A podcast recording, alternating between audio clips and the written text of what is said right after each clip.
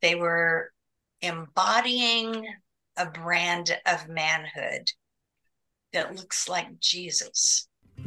Welcome to the Eden podcast, where we true the verse of Genesis 3:16, and we discover that God didn't curse Eve or Adam or limit woman in any way.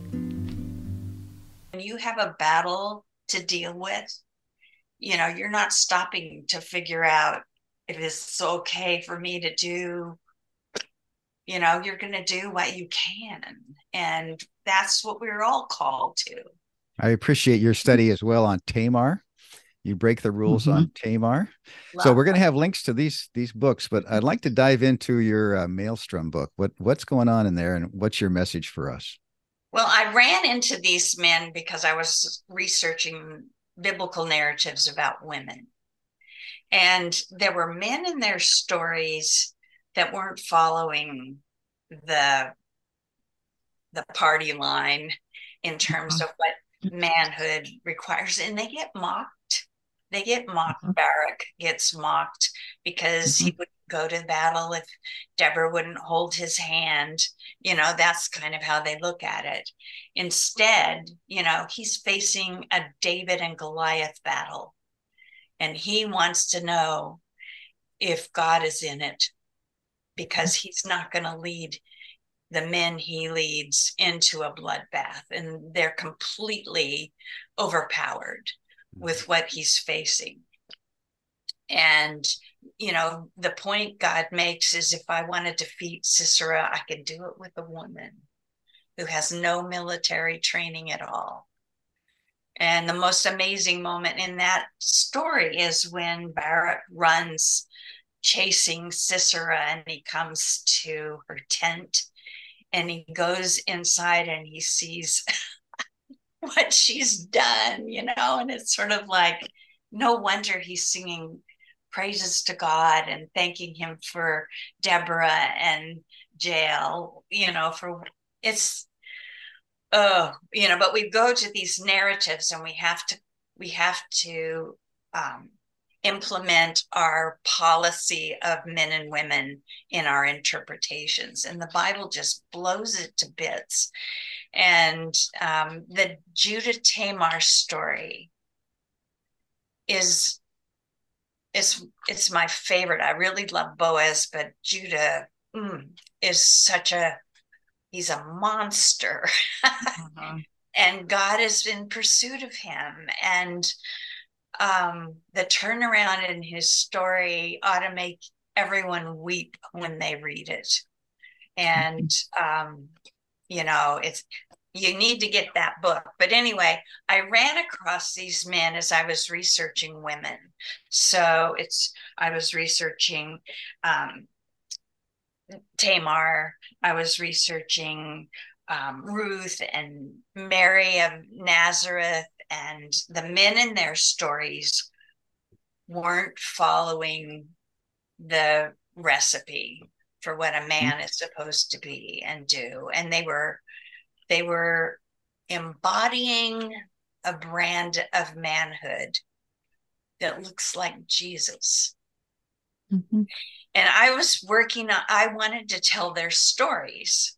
I, you know, I wasn't I didn't have an agenda when I started it, but my husband started looking at what I mean. He always re, is my first editor, and he said, "You're talking about patriarchy," mm-hmm.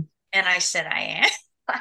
I mean, I didn't mean to do that, but I was very, you know, the introduction in that book, I was very concerned about what is happening in the Middle East, and it was ISIS at the time and what I was learning about them from secular experts was that these young men from America and Europe are um, going to ISIS. And the reason they're going over and over, they found this to be true, is that they're looking for meaning, a sense of meaning, purpose, and belonging. Mm. And I said, where are we in this conversation? Why aren't they coming to us? Why don't we offer all of those things to them? You know? so that's sort of, and my husband was the one who said, you're talking about patriarchy. And what I what I say in that book is that patriarchy is not the Bible's message. Mm-hmm. It's the backdrop to the Bible's message. And we need to understand the patriarchal world better than we do mm-hmm. if we're going to understand what the Bible's telling us. And if we're going to get the radical, revolutionary nature of the gospel, then we have to we have to know what's going on in terms of patriarch the patriarchal world. So give us and an example so, of give us an example of one of these refocused pictures that you that we we should learn from your from your book. Well, go to the book of Ruth. You know, mm-hmm. when Naomi loses her husband and her two sons, and she's postmenopausal. You know, we just kind of kick her to the curb and, you know, we want to hear this story of Ruth. But what you have is a woman who is out jobbing Job hmm. because she's a woman's purpose and you you see the angst in all these barrenness stories is that a woman's purpose is to produce sons for her husband and so when she can't do that and her life's work is destroyed when her husband and her sons die and the book of genesis itself is um, you know the, the linchpin of patriarchy is primogeniture, which is the rights of the firstborn son. And God doesn't play by patriarchy's rules. And the book of Genesis is, it could be titled Warring Brothers. And what they're mm. warring over is patriarchy, it's primogeniture, mm-hmm. because God chooses Abel and not Cain, the, the firstborn and Cain kills his brother.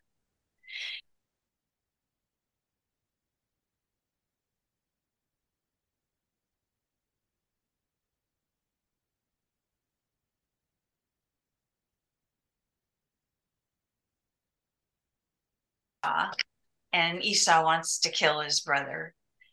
And and and it's all about firstborn rights. The firstborn son gets a double inheritance. And it really comes out in the Judah story because Judah has three sons.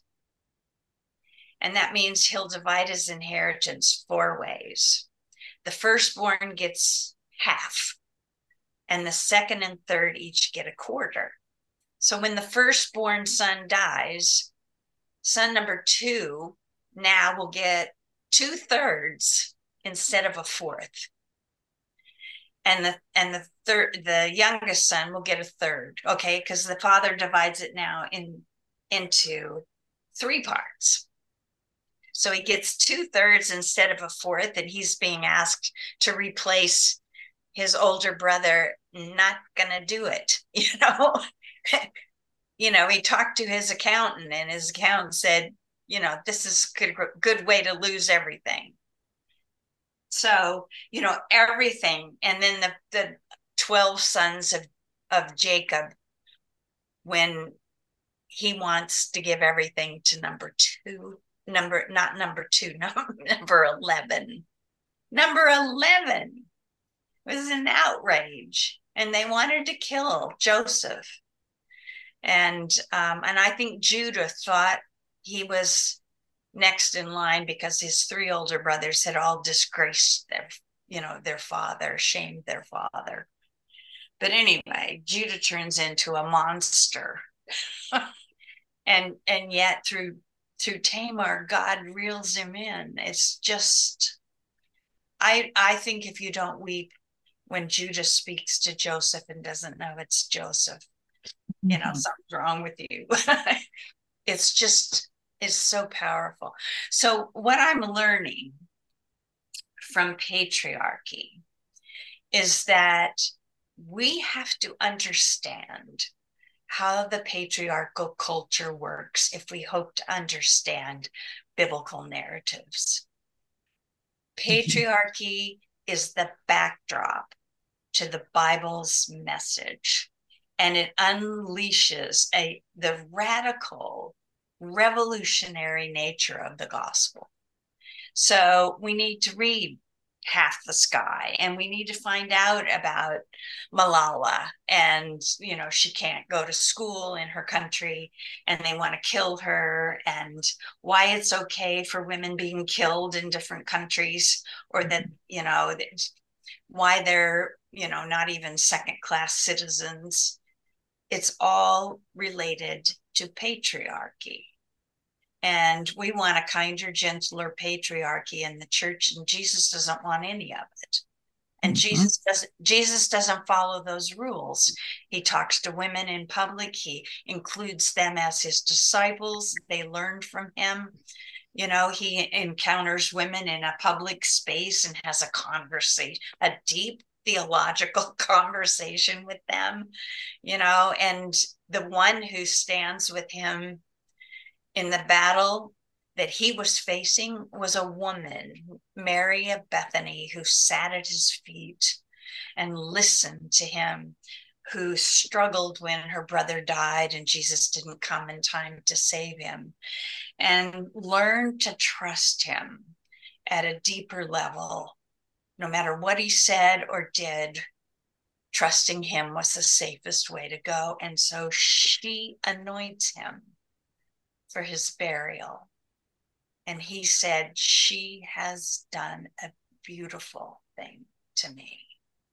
There are so mm-hmm. many there are so many misinterpretations we have throughout scripture. When when Joy came, she would study and, and research on her PhD, and I got to be her first reader. And she'd say, Hey, look what I found.